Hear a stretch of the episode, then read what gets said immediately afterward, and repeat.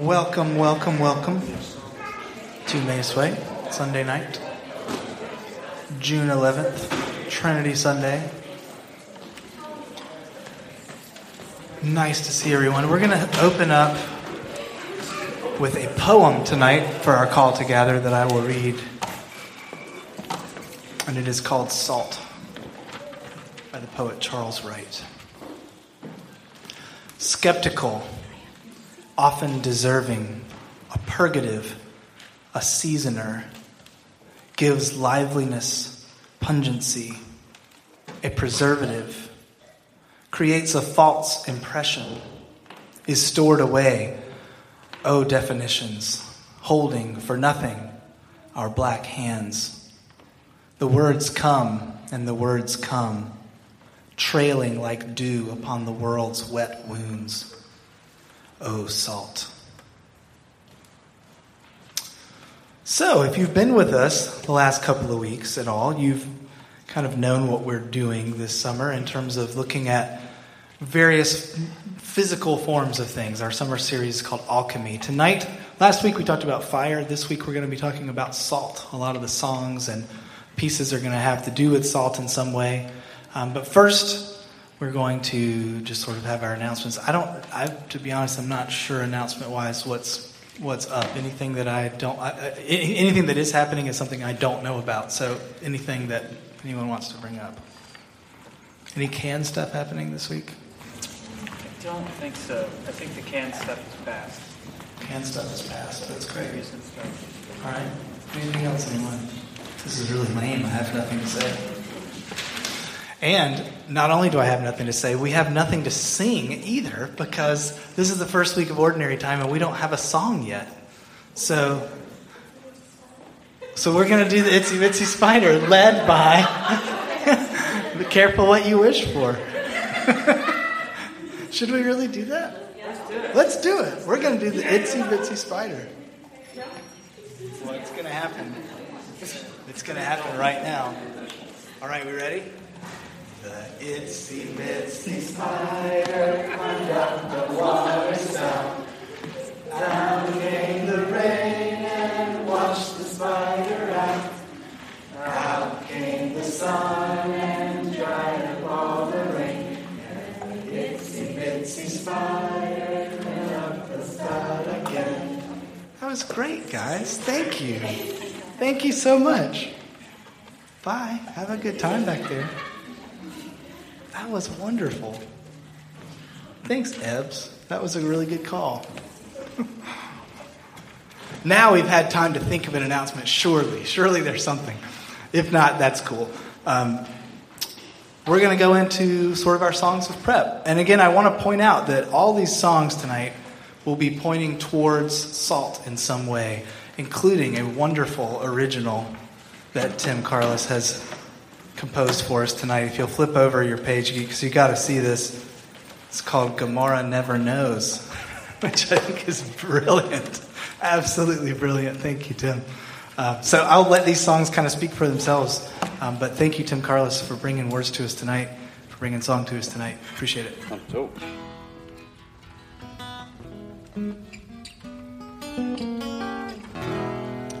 So, yeah, good evening, everybody. Um, very uh, happy to be back here. I'm going to start off with a, a song called um, Salt of the Earth.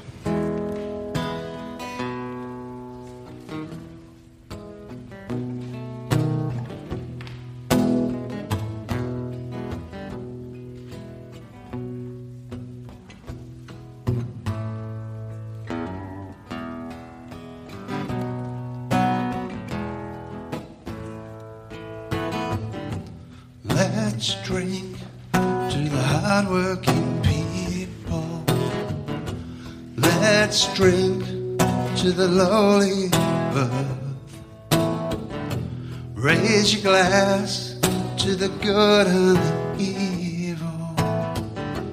Let's drink to the soul of the earth. Say a prayer for the common foot soldier. Spare a thought for his back-breaking work. say a prayer for his wife and his children who burn the fires, who still till the earth.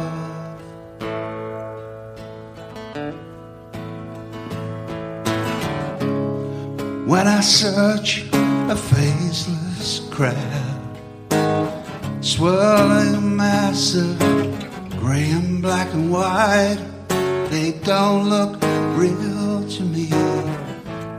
fact, they look so strange. Raise a glass to the hardworking people. Let's drink to the uncounted heads. Let's think of the wavering millions who need leaders but get gamblers instead. And spare a thought for the stay at home voter.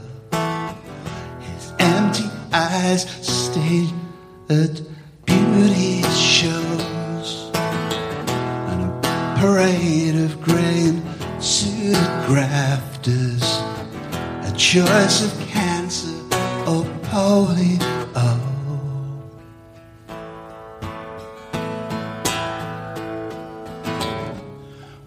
Search a faceless crowd, swirling mass of gray and black and white, they don't look real to me. In fact, they look so strange.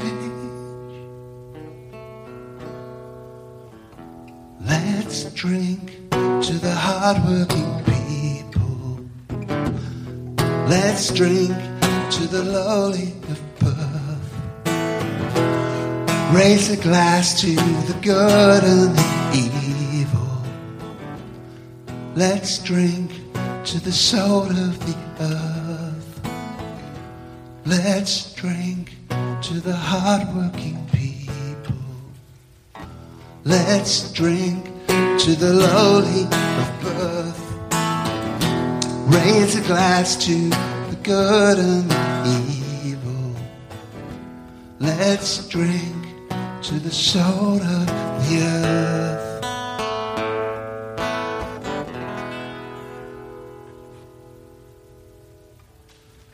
So, that was a song written by Dartford's finest uh, sons, uh, Keith Richards and Mick Jagger from Rolling Stones. And now I'm going to sing a song called Salt to the Sea from Tim Finn, a songwriter from New Zealand. Originally in uh, a band called Split Enz, and then an intimate member of Crowded House. And a, I guess he's been making records for, I don't know, uh, recordings for 20 years or so as a solo artist. Anyway, this is Salt to the Sea.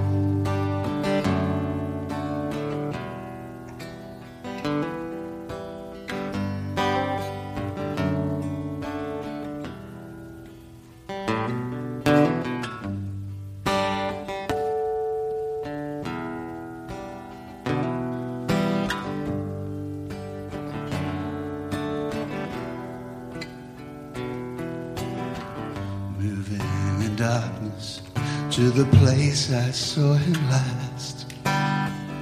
Crying for friendship that's forever in the past.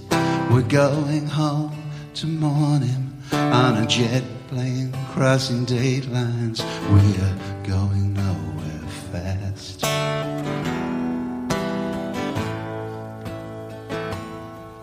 There's a river running through our town, carrying soul to the sea. And our tears will merge with the flowing water, carrying soul to the sea. Sharing our sadness to the ones you left behind. Staring at photographs of long forgotten times. Look through any window, we all came from a different place, but now we're all of a kind. The blind leading the blind. There's a river running through our town, carrying soul to the sea. And our tears will merge with the flowing water carrying salt to the sea.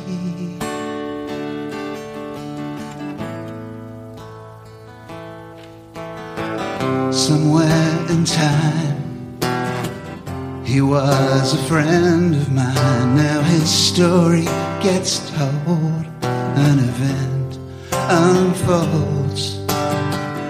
The ebb and flow, the letting go. It's hard to know why.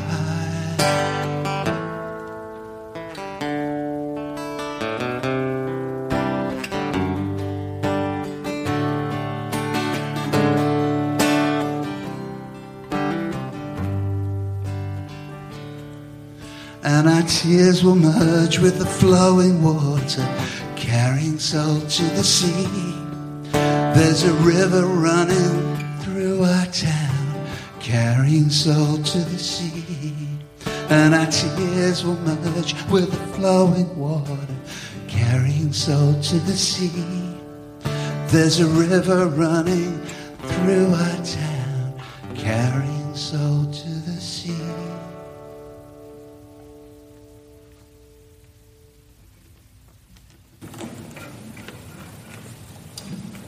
Ode to Salt.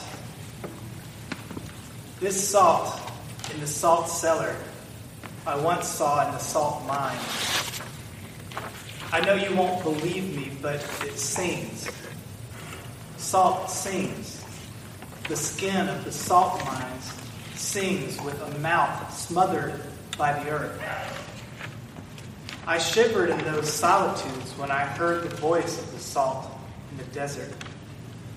Near Antofagasta, the nitrous pampa resounds, broken voice, a mournful song. In its caves, the salt moans, mountains of buried light, translucent cathedral, crystal of the sea, oblivion of the waves. And then on every table in the world, salt, we see your piquant powder, sprinkling vital light upon our food preserver of the ancient holds of ships, discoverer on the high seas, earliest sailor of the unknown, shifting byways of the foam. Dust of the sea, in you the tongue receives a kiss from ocean night. Taste imparts to every seasoned dish your ocean essence. The smallest miniature wave from the salt cellar reveals to us more than domestic whiteness. In it, we taste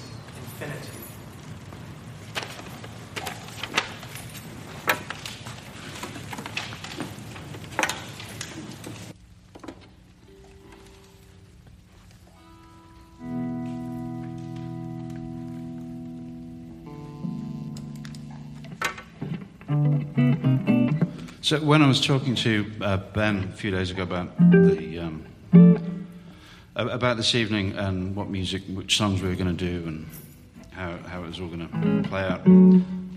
At this point, Ben had suggested that I uh, play noodle on the guitar in the style of uh, Daniel Daniel Lanois, which I was I was going to do, and then I, I, changed tack, and I composed this piece. It's called uh, Gomorrah Never Knows. It's a sort of tribute to Joe Pass.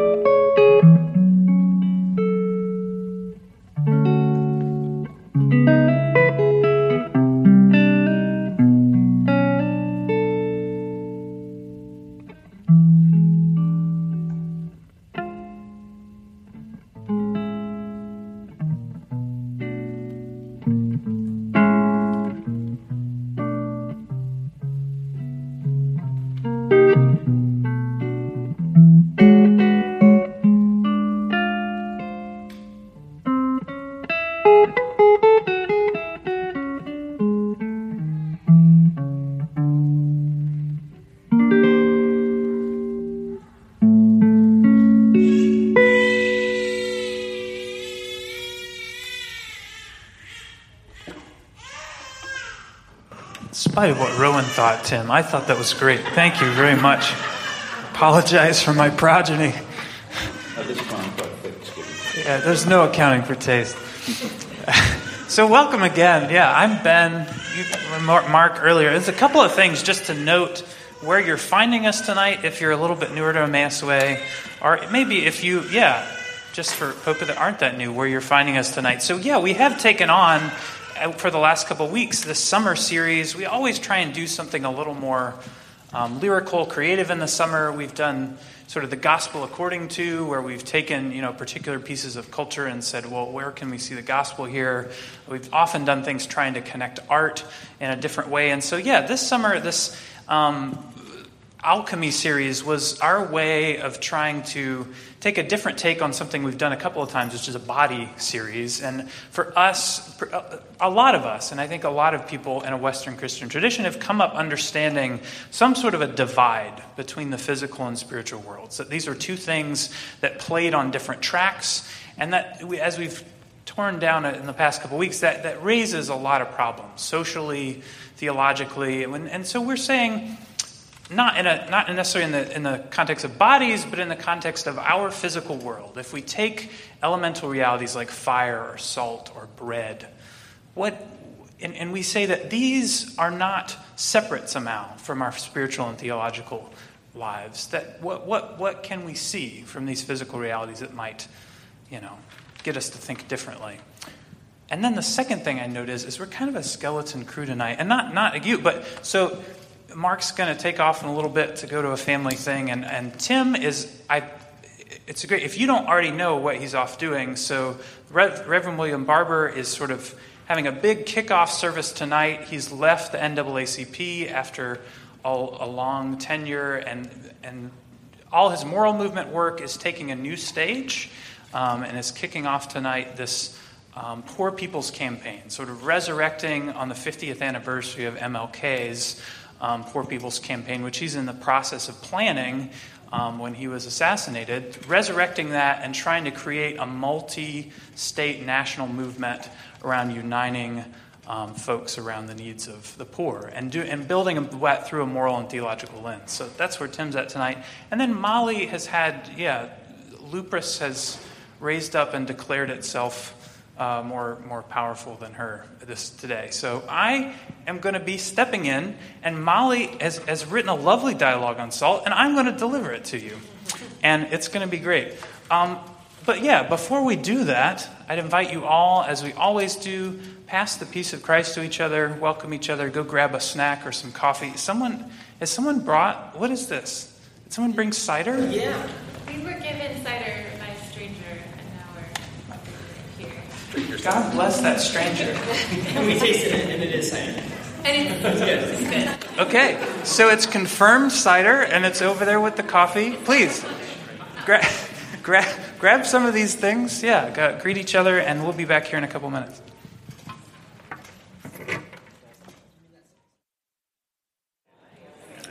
So, welcome back. So, just to turn back to the music a little bit, I thought that, like, yeah, I thought Tim's opening songs, and he was, yeah, Tim was super helpful to work with this week. If you're looking for random songs that are based around a concept, Tim Carlos is not a bad person to, to go to. His musical knowledge is fairly encyclopedic. But yeah, this, I thought, to say, like, the Pablo Neruda poem, oh, Ode to Salt, was kind of where Molly was starting the week in terms of saying, I'm going to talk about salt. I'm not sure exactly what direction I'm going to go, but this poem really speaks to me.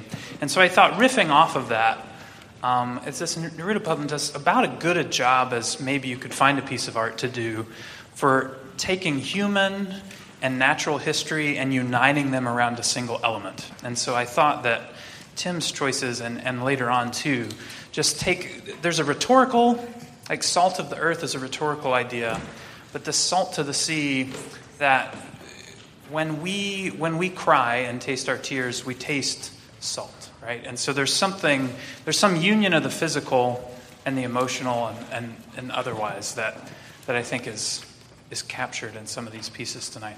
So yeah, what I'm giving you is Molly gave me her dialogue text, and I was allowed to make edits which were light, but you may you may notice where some of them are.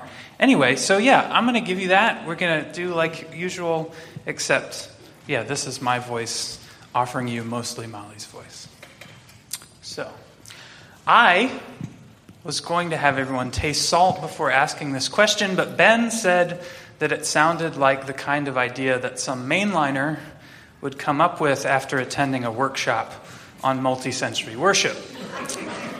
What if I have them taste salt and then I talk to them about it for 20 minutes? And so, since Iway's not mainline, um, nor has Molly recently attended a worship conference, uh, she's passed on the salt tasting. And this did not stop her from spending some small part of her prep time this week finding a Bitmoji that cast Molly as an anthropomorphic salt shaker. If you have Bitmoji, that is on there, so you can go find it. Or I would suggest you text Molly the phrase, show me the salt, and she'll respond appropriately. Or inappropriately, as the case may be. Um, so, anyway, seriously, to start off with, though, this is it's a, it's a pretty basic concept, piece of our life. So when I say salt, um, what, kind of, what kind of images, what kind of references, what kind of memories come up for you? Winter. Okay. You want to you want to follow through on that? Why, Phil? It melts the ice. It does. No, absolutely. No, I just yeah. I think I wanted to see if you really hated salt in the winter, or okay. Jesus, it's a preservative. Okay, salt is a preservative. No chemistry class. Like that's like like like for me like that's like the sodium chloride salt. It's like an yeah, it's like the, the periodic table elements getting combined. Wow. Okay. Yeah, it's inert. Okay. Explain that. Well, it's non-reactive. It's stable. Chemically speaking. Yeah, chemically. Awesome. Keep going. It's corrosive. I lived in New York. Mm. Like our cars all had uh, rust. To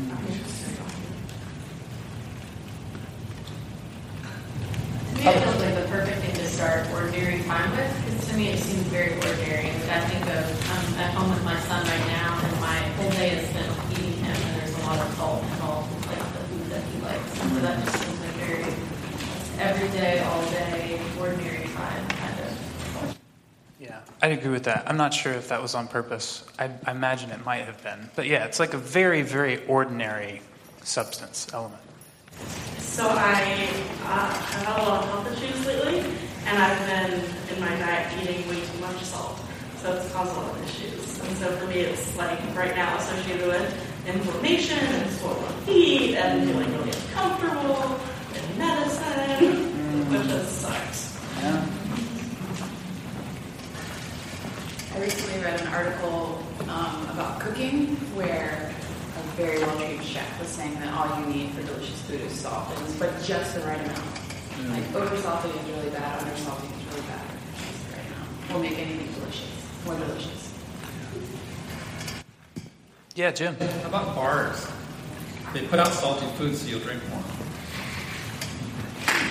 Yeah. Is that what they do? Is anybody? Okay, yeah, all right. I thought bar food was salty because it was good. Yeah, so I think one theme that, and this is, yeah, this will be prominent tonight, this notion of salt as a duality.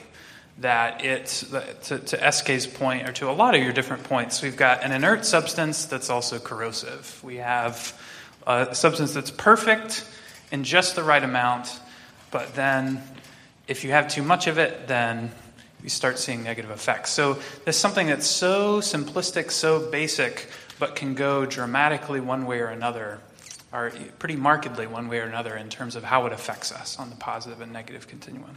So, yeah, I think those are a lot of things that were bouncing around our conversation this week and, and certainly bounce around Molly. So, did you know there's an entire book about salt? It's true, Mark Kurlansky's work, Salt, A World History, that's not at all ambitious, um, is supposedly quite tantalizing and worth a read. Um, I have never read it. Molly says she's never read it, but I, I, apparently it's really good. She did do a bit of research, maybe out of that work and some others. So, to wit, salt. Wars have been won and lost on the basis of who has control of stores of salt. Governments have found salt to be a lucrative means of raising funds by controlling it and taxing it. And at different points in history, salt has been the currency of commerce. The word salary has its Latin roots in the idea that a worker was paid in order to be able to buy salt. In recent decades, salt and its benefits, or lack thereof, have been highly publicized in medical and scientific research. The FDA has issued a recommendation to food industries for the voluntary reduction of sodium in food products. But there remain some who argue that the harm from not consuming a certain amount of salt, 45% sodium, outweighs the benefits from such a reduction. So, besides flavoring our food, we know salt has thousands of other purposes. It softens our water, it melts the ice on the sidewalks, and we gargle it. It can soothe a sore throat, just to name a few. And we've named several more. Until 100 years ago, salt was scarce. Having or not having it was the difference between life and death. And Lot's wife, notwithstanding, Hebrew, scripture casts a pretty favorable view of salt. In biblical times, it was overwhelmingly viewed as a useful, precious resource. Salt didn't only add flavor to food, but it also preserved certain foods, such as meat or fish, from spoiling, which is essential before refrigeration relatively recently comes into existence.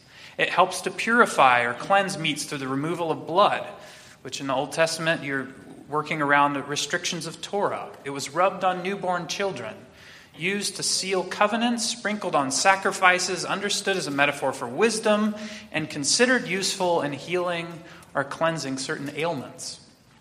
All of these uses were commonly known in first century Palestine, and indeed, such uses were likely to be the background for symbolic use of salt in offerings and sacrifice, as well as sealing God's covenant with Israel. In Numbers and Chronicles, salt becomes a substance with which covenants between God and his people are sealed.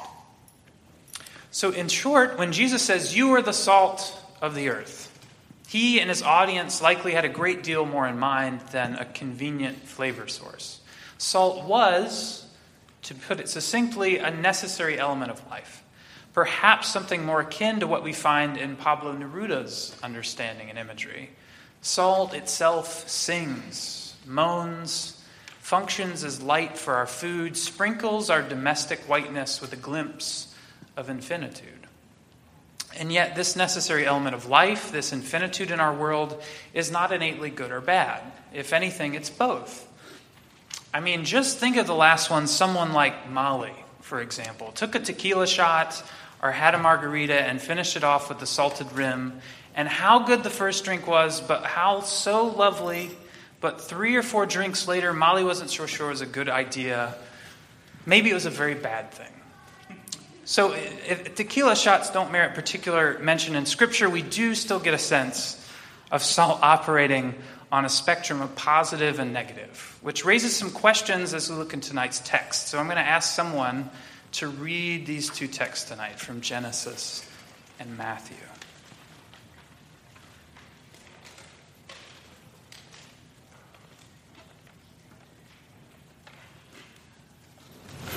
The sun had risen on the earth when Lot came to Zoar. Then the Lord rained on Sodom and Gomorrah sulfur and fire from the Lord out of heaven. And he overthrew those cities, and all the plains, and all the inhabitants of the cities, and what grew on the ground. But Lot's wife, behind him, looked back, and she became a pillar of salt. You are the salt of the earth, but if salt has lost its taste, how can its saltiness be restored? It is no longer good for anything. It is thrown out and trampled underfoot. Thank you, Phil. Brett. So we have these two texts tonight representing this kind of duality, or certainly gesturing at it. Um, maybe we prefer to not end up as a pillar of salt, even if we are to be the salt of the earth. So, yeah, what sticks out to you about salt in these texts? in whatever way.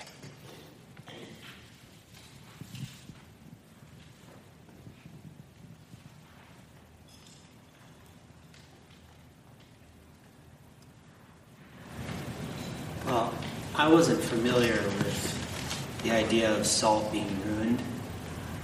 Um, and I just thought that was crazy. I always thought when I heard the idea of saltiness, of salt losing its taste, I was like, well, that'll never happen. So I don't know what Jesus is talking about. But then I heard something, I think it might have even been in um, some of Rumi's poetry about the same thing. So I wondered if that happened, like maybe in the ancient world or even today, but I don't know anything about it. Yeah, that's that's a key sort of strangeness about that particular text. It's like, yeah, and I, yeah, it'll it'll come up a little bit more. When I think about Lot's wife becoming a pillar of salt, I remember as a little girl putting salt on slugs. Else do that? And they dry up. And um, we didn't do that like as a sport. We did that because we thought they were gross, and we were trying to get rid of all the all the um, slugs. But anyway, so when I think of her turning into a pillar of salt, I just think of it as being extremely rigid, without life, and um, just kind of dried up and um, hard. Um, but I, I've never seen a pillar of salt, so that, that's just what I think of. I remember the flannel graphs of Lot's wife. Anybody else like the sort of Sunday school imagery of Lot's wife? She's just a sort of oddly human-shaped mound of yeah, yeah. So it takes some imagination. It's not a not a normative thing in our daily experience. Somebody else. What what in these texts sticks out about salt or otherwise? The-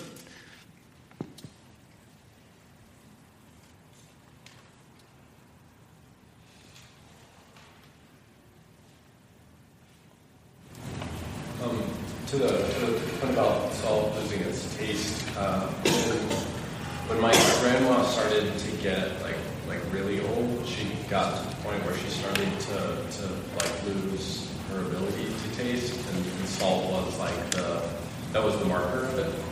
The marker of it was like when you had to salt it like crazy, so that it was, you know, so there was something there, right? Like that, that grandma loved food um, could could experience and enjoy. Um, and I remember that being like for, for her that was that was maybe like the most difficult um, like marker of, of a evening was this, this point at which um, like best you could do was make it super salty Yeah, salt is kind of like the last taste to go. I don't know if that's. Do you know if that's medically? I, I, I, I don't know. I just know that that was like, um, like, it, like that, that was that was a thing that she could that she could grab onto. Like, I can Yeah. like maybe maybe it's because of the availability of salt. You always got salt on the table. Yeah. You can take it. Add some like, more. Somewhere. Yeah. Anybody else? Lot's of wife turning into a pillar of salt. Like to me, I think of pillars being more majestic or pronounced or architectural. I mean, why not just a pile of salt? Or a, Pillar of Salt National Monument. You know. yeah, I mean, I mean, if God's pissed off at her, yeah, it's like a puddle of salt, that, but no, a pillar. Yeah. Yeah, there seems to be something about like a marker, a memorial. Like why, yeah, why a pillar? Also, there's some great memes around for like Lot's wife needs a name, right? Or Lot's wife deserves a name. So there's a lot of like this is one of those texts you read it at first blush. I remember reading it this week and like, oh wow, yeah, that's a lot.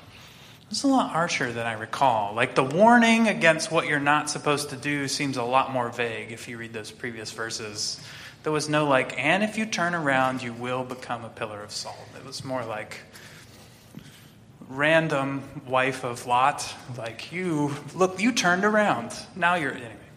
So there's yeah, there's a lot going on there, but this plopping down of a pillar starts to call up a lot of Old Testament imagery around how you mark a location, how you measure your relationship to land and God's relationship to you in it. Anybody else?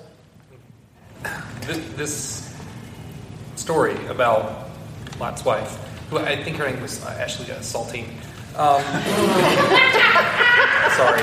Uh, okay, uh, becoming a pillar of salt. Like a lot of times when there is a story in the Old Testament that is, on its surface, very disturbing, you can look deeper into it and understand, you know, whether or not you take it as something that you're like, oh, that's how it happened, or that's a metaphor, or whatever. You can see something deeper in it.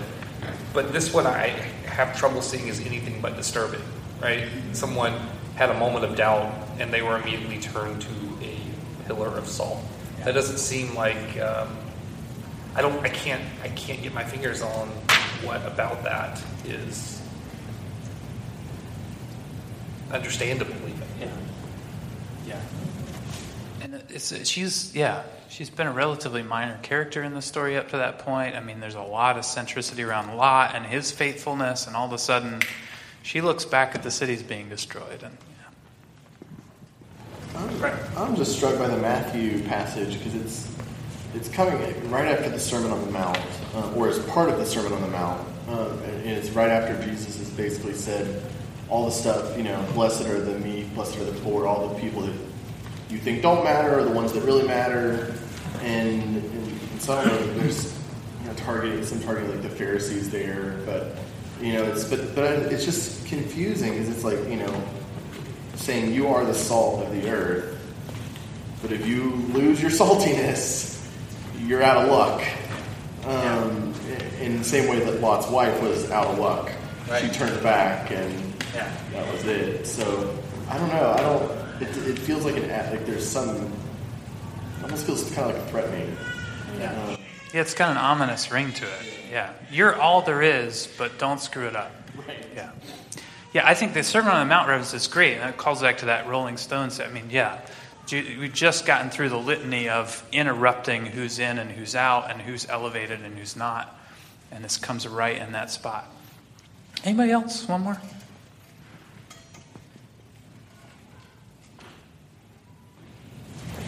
Yeah, that's good. I guess, like, since we talked about these real negative aspects of salt, I'm like, is that what you're saying we are? Are we the, are we the positive? Are we just the positive aspects of salt? Like, yeah. Because we talked about how it's really problematic and so many. So is he just saying as a preservative or as a flavor? Right. Right. Yeah, we're left to ask. First of all, yeah, if we lose it, what is it that we've lost? And then if we are it and it's working, is that how's that uniformly good? If you eat the whole pillar of salt, it's not necessarily a good thing, right? Yeah. So, yeah, I think that that's a great yeah, that's a great question. And I think we're, we're wrestling with some of those core tensions in both of these texts. So, what sticks out to Molly is not only that Lot's wife is salt, but in the Gospels, we are told as people of God that we are also salt. And when Jesus speaks of the disciples as salt, it's not a parable or an allegory. The saying's evocative and it's got multiple layers of meaning, as we sort of teased out a little bit. There's sacrifice, there's loyalty, there's covenant. Eating together was called sharing salt at times. So, salt expresses a binding relationship. It references purification because salt's used in that process. And there's a great deal else going on. So it's not a simple, simple, direct metaphor. It's a lot of layers. My understanding is that the initial you in the Matthew text, um, you are the salt of the earth, is emphatic both in word and position. So you might actually translate the sentence, it is you who are the salt of the earth. Basically, meaning that the disciples are what they are not through inherent potential, that they're supposed to recognize and develop, but m- more so by Jesus' own word. So, in that reading, we're not challenged to try harder to be salt that we're supposed to be, but rather told that we are salt. And that's less a call to self exertion and trying more, and it's more a call to believe Jesus' essential word and accept and live out some new reality that's being declared. But then, to Eske's point, what does it mean to be salt? I mean, what does that reveal about humanity? We, the people of God, what did that and does that continue to reveal about God and the world? So, Molly narrates a story on Thursday. She went out um, on her way out to see James, I would presume, uh, and checked out her friend George's art museum elsewhere in Greensboro. It's a living art museum. It's established in a thrift store in downtown Greensboro. Um, she's often talked about it before, um, and one particular piece caught her eye. An artist from Miami had taken the rust off of items found in the store and ground it into a pigment, and from that pigment created large scale, intricate prints. And what was fascinating was not necessarily that the ground up rust and iron making the images of the prints, but that when the artist was hanging these pieces of art, he backlit them and in backlighting them, discovered that there were intricate, vibrant salt crystals that were intrinsically a part of the rust all along. And so I wonder if that's not what it's like for us. God invests God's self permanently into this world through salt, what some might even call a covenant, and more specifically through the breath and life of each one of God's children created in God's image. And this investment like the preserving qualities of salt, of which Jesus and his followers knew and depended on, is distinctive and it's defining. But sometimes the saltiness only stands out in certain situations or certain settings, even when it's ever present throughout. And so we see Jesus throwing a wrench at that kind of imagery. But if salt has lost its taste, how can saltiness be restored? It's no longer good for anything, but it's thrown out and trampled underfoot. Now, of course, any good armchair chemist, and we apparently have at least a couple here tonight, could tell you, of course, that salt can't lose its saltiness, right? So, what do we make of this? So, one way to understand that passage, one way it has been understood, is to note that real salt cannot lose its flavor. But the complex minerals found around the Dead Sea were not all pure salt and could therefore become tasteless as they got adapted or perverted. The taste, once lost, could not be restored. And Jesus observed that the tasteless salt was not even food for fertilizing or killing weeds. The point seems to be that salt that's lost its saltiness has lost all its good mineral alternative uses. It is useless. Another way that it's been understood, and it understood what Jesus potentially meant, um, comes from New Testament scholar Amy Allen who suggests that Jesus and everyone around him knew full well that salt doesn't lose its saltiness. Or to put another way, that God's covenant with God's people doesn't allow for anyone to be thrown out or trampled underfoot. Salt cannot stop being what it is, both good and bad. A thing to go to war for and a thing to pass around the table to season food. A preserver and a killer. Just like humanity cannot stop embodying all the aspects of who we are in all our complex realities. But maybe that's okay and more than enough. And just like being salt being an indispensable reality, humanity, each one of God's precious children, is the salt of the earth. Each one of us and each one of our neighbors, both far and wide, is indispensable to God's covenant relationship with God's people indeed to God's creation itself. And no amount of executive orders or political posturing or tailored rhetoric or self aggrandizement can change God's commitment to each of God's children. And so, in that understanding, Jesus has come not to dissolve the covenant, but to fulfill it. And in the process, he associates all God's people with that very salt of the covenant itself. Jesus affirms that God's covenant with us is a lasting one in all its complexities, leaving us to sing as salt sings, like the skin of the salt mines sings, with a mouth smothered by the earth, the voice of the salt in the desert, a broken voice, a mournful song. In its caves, the salt moans, mountain of buried light, and then on every table in the world. Salt sprinkling, vital light upon our food. Preserver of the ancient holds of ships, discoverer on the high seas, earliest sailor of the unknown, revealing to us and in us so much more than a tame domestic whiteness. In it, we taste infinitude. And perhaps Seeing salt as covenant, seeing salt as God's covenant with God's people that doesn't allow for anyone to be thrown out or trampled underfoot might even change our understanding of Lot's wife, who, according to Scripture, was quite literally turned into salt of the earth. And rather than an apocalyptic negative scene, we might rest in the mystery of that image, naming the complexities of salt and seeking a tenuous, salty balance with our own weighty covenant as people of God, acknowledging that no one named God's salt of the earth is trampled under his foot. So there's a, yeah, some ideas about how to maybe navigate those tensions. But I want to end tonight by hearing again from you. And as we're doing through the summer, to ask if we are in fact salt, if we're to take that reality seriously, if salt in all its duality and complexity points to an everlasting love filled covenant with God, how would embracing the nature of that simple physical element change our being in the world? If we're to accept salt as a duality and our role to be it as existing within that duality, how would it affect the way we think about our being in the world?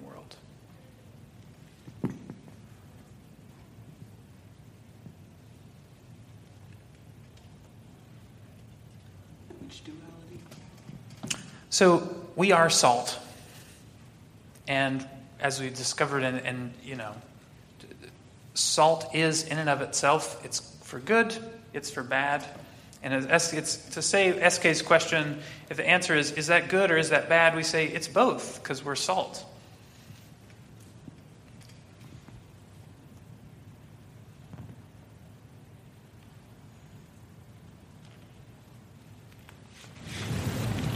Really, um, I, I, I like this idea of thinking of, of humans as salt in the, like, through the lens of climate change and through the lens of whether humanity is a virus, um, that planet Earth would be better off without. Um, if, like, if, if humanity can be, can be salt and can be um, just a, just a complement just a just a part of a much bigger thing. You don't sit down for a meal and have a plate of salt, right? Um, you like just add a little bit of salt. And you let you know salt operate in the way that, that salt operates well. Um, I don't know. It's kind of a hopeful notion that maybe we can figure out how to be a little bit more, um, you know, Yeah. part of that, that story. Yeah, it prevents us from declaring ourselves the entree. Yeah. Yeah. I like that. Who else?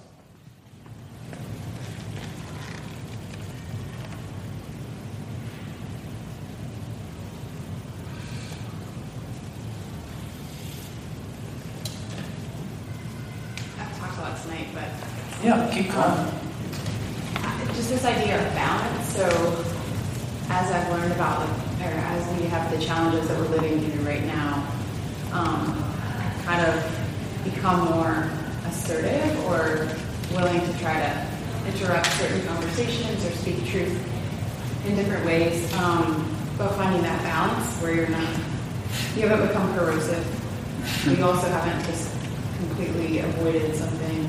I think that maybe I could kind of funnel that thinking through yourself.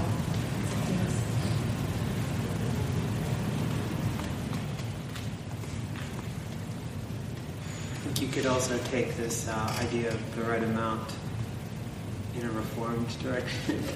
Okay. I'll just leave. I just shouldn't have said that because I hate. By, well, go ahead, Brian. No, I don't. I don't like reformed theology in general, but you know, just like you know, from what Luke said, like there's a certain amount of salt, and then there's everything else. Um, so the idea is that there's a little bit of salt. Sort of that's the that's the image that I've always had in the back of my mind, but I didn't I didn't realize that that was going on in my head. Like, oh, there's only a few people that are the salt of the earth, and that's why it's tasty. Right. Mm-hmm. Yeah. And I, I think, yeah, that's that, there's something implicit there, right? Because that's always how I've read and been encouraged to read that text is we, us specifically here, are the salt of the earth. I'm going to let you riff. Go, Jim. Well, I'm, maybe I wasn't paying attention and my thought was, was already expressed. I don't know. But um, I'm thinking about you know this Matthew passage, and the first word is you, and who the you is, are. Um, if it was in the Sermon on the Mount, there was a there was a crowd of people. They weren't all followers. I mean, maybe literally followers of him, walking around after him, but they weren't all believers in, in what probably didn't all understand what he was preaching. So he's saying to that crowd, "You, you are the salt of the earth." And and this brings me back to Luke's point about humanity and its place. And if um, if I if I leave this thought with, with um, thinking of you know, this multitude of interpretations of salt, the one that stands out to me the most is uh, in that culture it was particularly valuable. It was something that was very valuable, and it Yeah. affected everything, which humanity does. And so I'm, I'm left thinking about what does it mean to lose the saltiness? What does it mean to lose that effect in the world? Yeah. To Luke's point, like at the point saltiness overwhelms what is, it's like you can almost see that as a loss of saltiness, right? If everything is saltiness, how do you know the difference?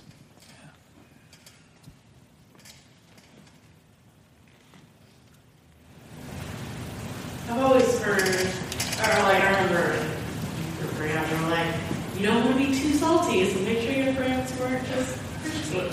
I don't know. if that's- Yeah. But then it's it's that that's not what he's actually saying. Like you lose your saltiness, whereas that's always been opposed to me as it too salty, you know. Right. Like you're the salt of the earth, so go find some earth that's not salty and salt it. Yeah. Yeah. This means, yeah. Yeah. That, yeah, that opens all sorts of cross purposes in how you be salt, right? If you start to salt the salt around and then it gets too salty, you have to move somewhere else. And yeah. It starts to get pretty complicated. It's like a, it's like a 75 year plan, you know?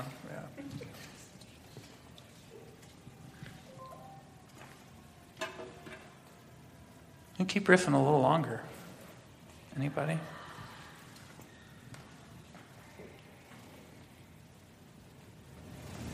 I think some of it is. I still don't know what to do with the, that second part of Matthew, but uh, the, with Jim, that Jim was talking about the you is, you know, I'm still pulling back to the, the you of who Jesus was just talking about the poor, the weak, um, those that are considered worthless, are now being equated with something of high, like extremely high value. Um, and, you know, something that is, you know, a, a, a good, Right. um, something that preserves. Yeah. And you know, I, and I remember, I you know, I didn't grow up evangelical, but I, I, I definitely remember the like, be the salt of the earth, go- Right. which was kind of like go and save everybody, Yep. go and get out there, you know, and um, and I think you know, some of it's being here in, in, at this church for so long, but seeing now, rereading this as. Um, we're we're looking at the wrong things as something, we're raising up the wrong things as something of value. Value is is out there, um, and, and we you know the value is the people that Jesus spent time with, um, not the Pharisees or not the you know he went out and found and was with people who were on the margins, and and those he's saying those are the people that are are are, are worth uh, and have worth. Yeah, that this salt language could just be another declaration of who's in. Yeah. And then an interruption. And especially you take back to the covenant stuff. Who's in the covenant? All of a sudden, yeah, that just got a lot bigger. to add to the duality of, of salt and how it's expressed in our culture. I think like a year or two ago, the new like hip phrase was to call someone salty, and uh, I, I think it's probably already passed through our cultural lexicon. But Not ours, Keenan. yeah, but that was, that was like early college for me. It's like, but it wasn't it wasn't like it wasn't an insult to call them salty. It was kind of like um, it was kind of condescending to call something salty, but not. But it was kind of like, I'm glad you have sass or whatever. You know, it was, it was not a compliment, but not an insult either. Um, so yeah, just relating that back to how we talked about there's a duality to it. It's I, I don't understand if, or I, I don't expect people enjoy being called the salt of the earth. It's kind of a label we put on others, Mm. and so I, I don't think anyone would take pride in maybe the, the characteristics we associate that, but not that phrase. And so it's again, it's since salt is an essential item, and since it's something that is so plain and basic, it's it's both accepted as a necessity, but no one wants to be that simple. No one wants to be just salt. That's which just further, yeah. It's it might be a peculiar, maybe the most peculiar thing about the way I've been encouraged to read that phrase is that we've taken it as a point of pride, right? You are this ordinary, you know, essential covenantal thing. So go out and like stick your chest out and don't be ashamed of it. That's yeah. That seems an odd way to read this. I think, one thing that that I think about when I read this passage is that salt at that time was actually probably not very ordinary. It was quite exceptional. Like here we can go out and buy it by the pound, but um, in most places in the world, the Middle East being a slight exception to this, the reason that wars and everything were fought over it was that it was so hard to get. If you don't live by the coast and you don't live by like a, an old dead sea, you know, a sea that used to be there and had left the salt, salt, salt deposit and then moved, you know, evaporated a thousand years ago.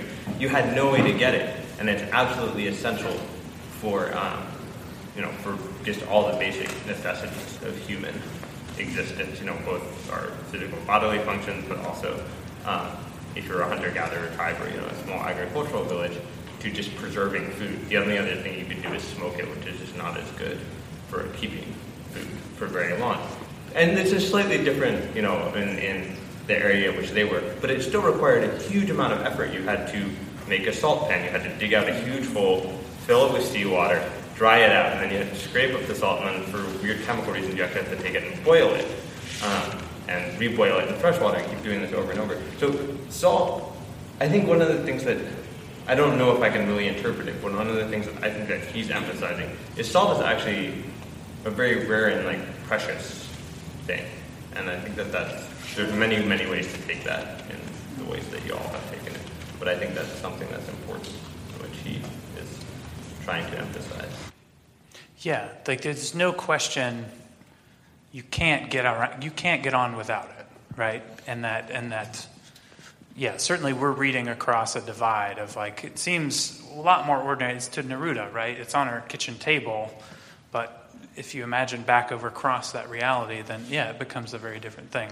I think the, the thing that resonates with me most is like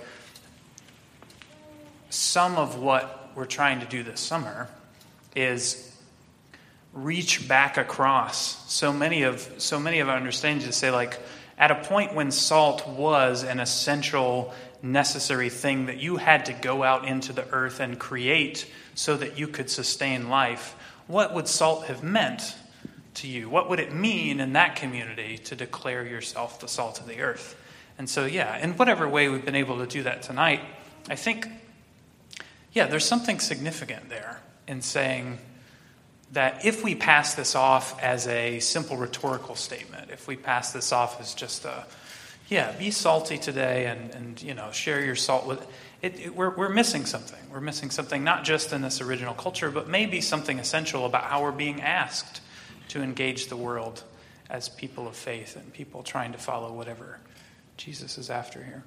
Thanks for, yeah, helping me out tonight in this space. And yeah, Molly will listen to the podcast and tell us how we did. So, yeah, I'm going to invite Tim back up um, to do some songs of confession and absolution. Particularly, this confession, I think, resonates really powerfully with some of the humans and creation intersection that we've, that we've been wrestling with here, thinking about ourselves as salt.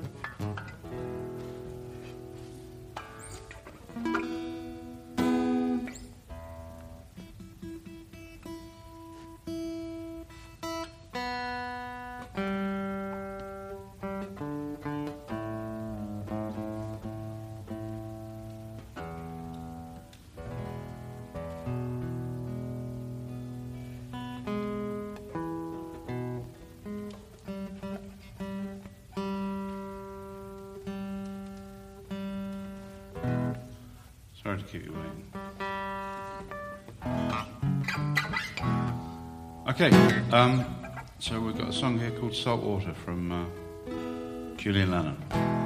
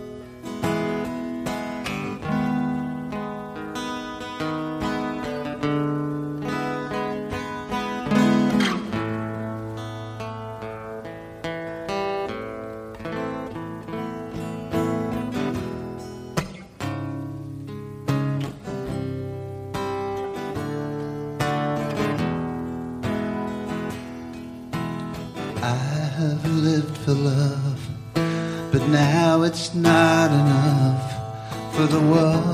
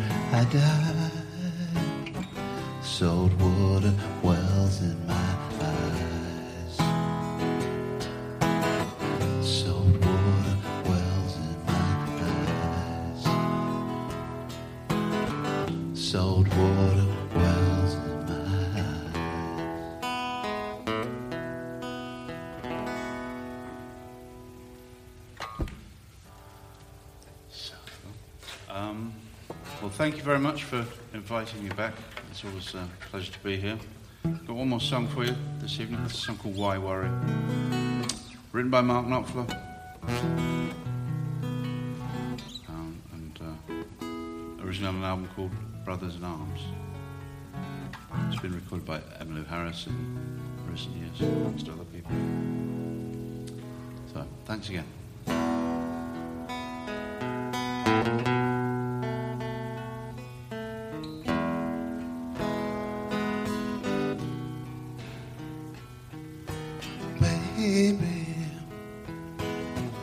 I see this world has made you sad.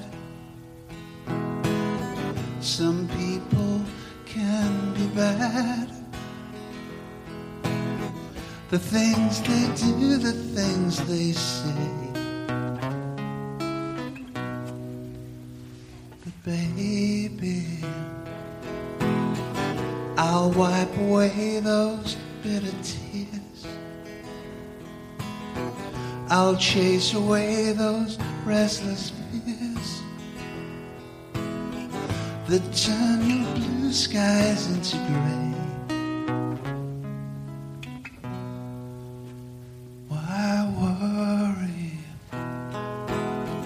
There should be laughter after pain. There should be sunshine after rain.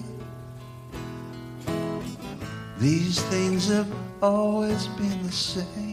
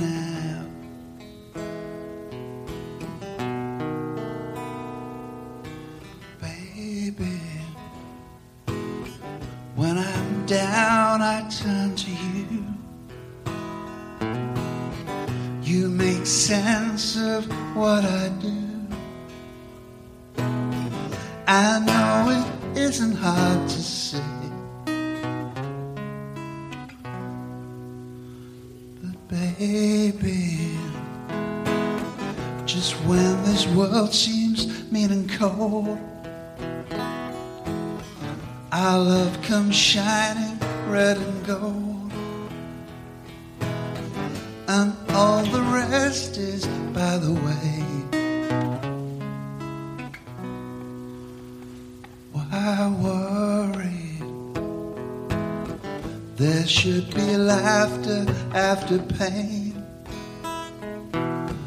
There should be sunshine after rain. These things have always been the same. So why worry now? Why worry now?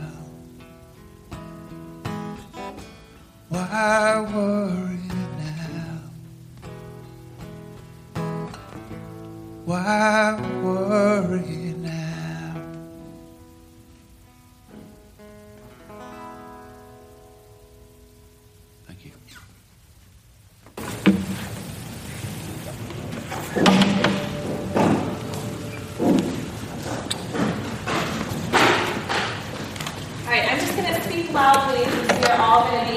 be, none of us are going to mic tonight, okay?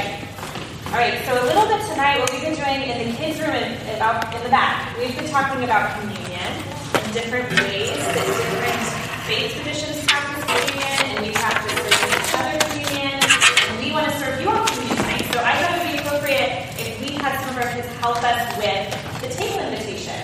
So what we're going to do, we know that y'all have been talking about salt out here in the big room, so we talked a little bit about how salt is an ingredient in bread and some wine and that sort of thing.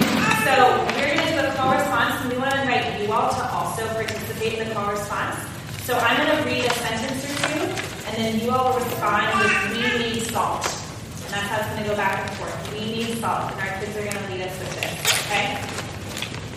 In the beginning, it was dark and empty. There was nothing to preserve. We need salt. It was bland and there was no taste. We need salt. But, like Pablo Neruda said, then there was the voice of salt in the desert, and suddenly all of creation knew, irrevocably and certainly knew. We need salt. And the voice of salt moaned and said to Lot as he looked at his wife, Did you think I was kidding? I really meant it when I said, We need salt. But we didn't always get it. We didn't always understand how serious God was about this whole salt business. We said things like, I'm not sure how much. We need salt. We needed God to come down and say even more clearly, we need salt.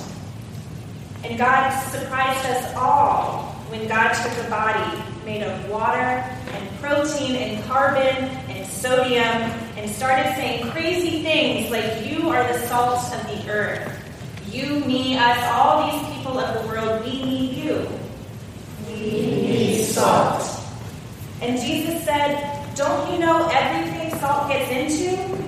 We need salt to make bread. We need salt to make wine. We need salt to make the world go round. Jesus said, We need salt. And then Jesus started talking crazy, something about a table. A table big and long, or maybe round, so that we could all face each other. And he said at this table, like any good and full table, we need salt. Jesus said, I might be the bread, but still, we need salt. Jesus said, I might be the wine, but still to complete this meal at our table, we need salt. Jesus said, I love you so much. Every time you remember me, I need you to also remember that I am the food, but you are the flavor. I am the meal, but you preserve me. Please, oh God, don't forget. We need salt. Amen. So tonight, the wonderful Eager children are going to serve, serve us some communion y'all can come up, and uh, we have three boards of cups, so they're going to help us come. And there's grape juice on this side and wine on this side, and uh, we just have a have a banquet. So let's come on up.